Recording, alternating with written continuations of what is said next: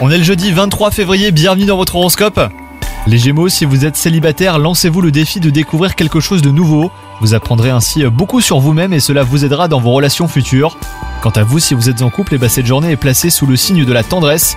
Votre travail vous plaît vous avez réellement l'impression de vous y épanouir, hein, les Gémeaux. Cependant, pour le moment, vous misez sur la discrétion. N'hésitez pas à faire entendre vos idées, affirmez-vous, hein. vous ne le regretterez pas. Vous devriez d'ailleurs avoir aujourd'hui une occasion rêvée pour vous faire entendre. Et enfin, côté santé, vous avez l'impression que votre organisme est affaibli. N'hésitez pas à contacter votre médecin traitant hein, si vous avez la moindre inquiétude. Vous devriez avoir euh, des nouvelles rassurantes. Bonne journée à vous